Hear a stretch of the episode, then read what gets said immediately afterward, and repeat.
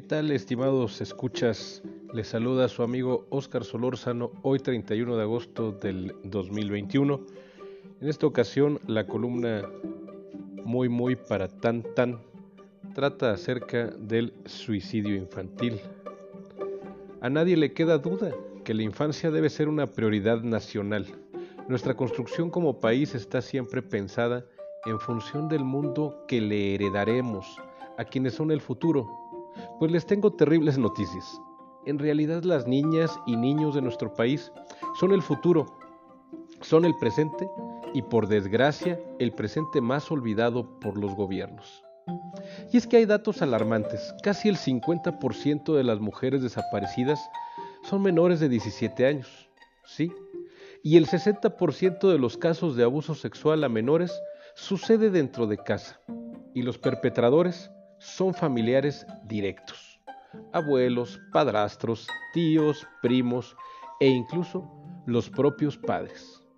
En las escuelas el panorama no es mejor. Se han detectado redes de abuso sexual infantil en preescolares y primarias de al menos siete estados del país, entre los que están San Luis Potosí, Oaxaca, Morelos, Jalisco, Baja California, Ciudad de México y tristemente el Estado de México. El bullying o acoso sexual afecta al menos uno de cada tres estudiantes de nuestro país.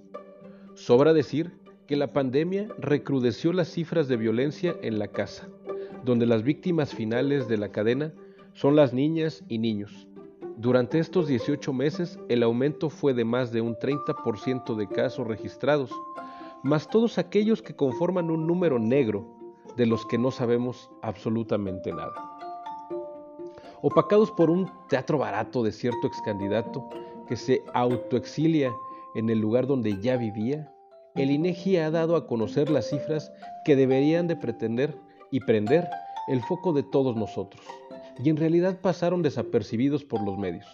El gobierno y la sociedad civil, la cifra de suicidios en menores de edad aumentó 37% con relación a los registrados en el 2019.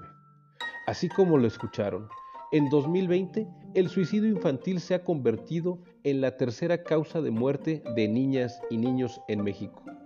Solo después de los tumores malignos sin medicamentos, ahí entrecomillamos, y los accidentes, 1.150 menores decidieron quitarse la vida.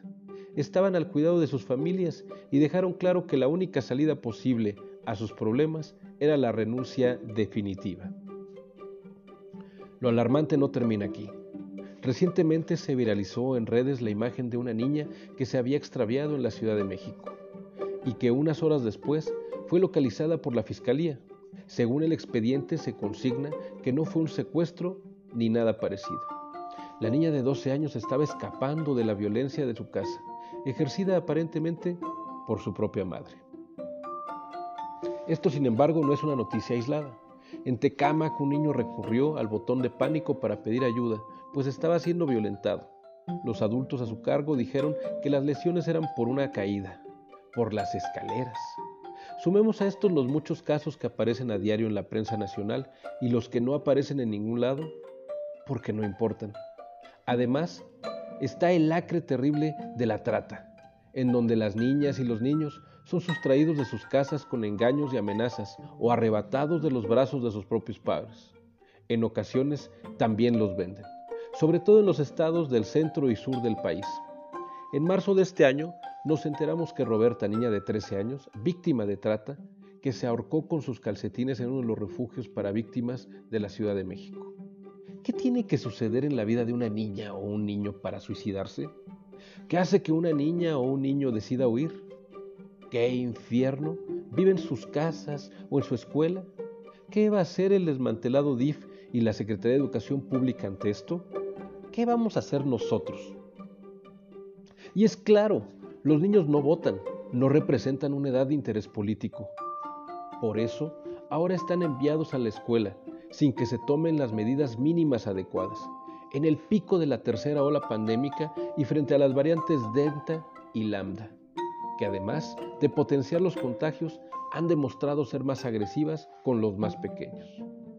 Así es que estamos sacando a las niñas y los niños de una fosa con tiburones para arrojarlos a otra con cocodrilos. Así es que ya saben, en eso quedamos. Síganme en mis redes sociales, Oscar Solórzano MX. Gracias. Muchas gracias.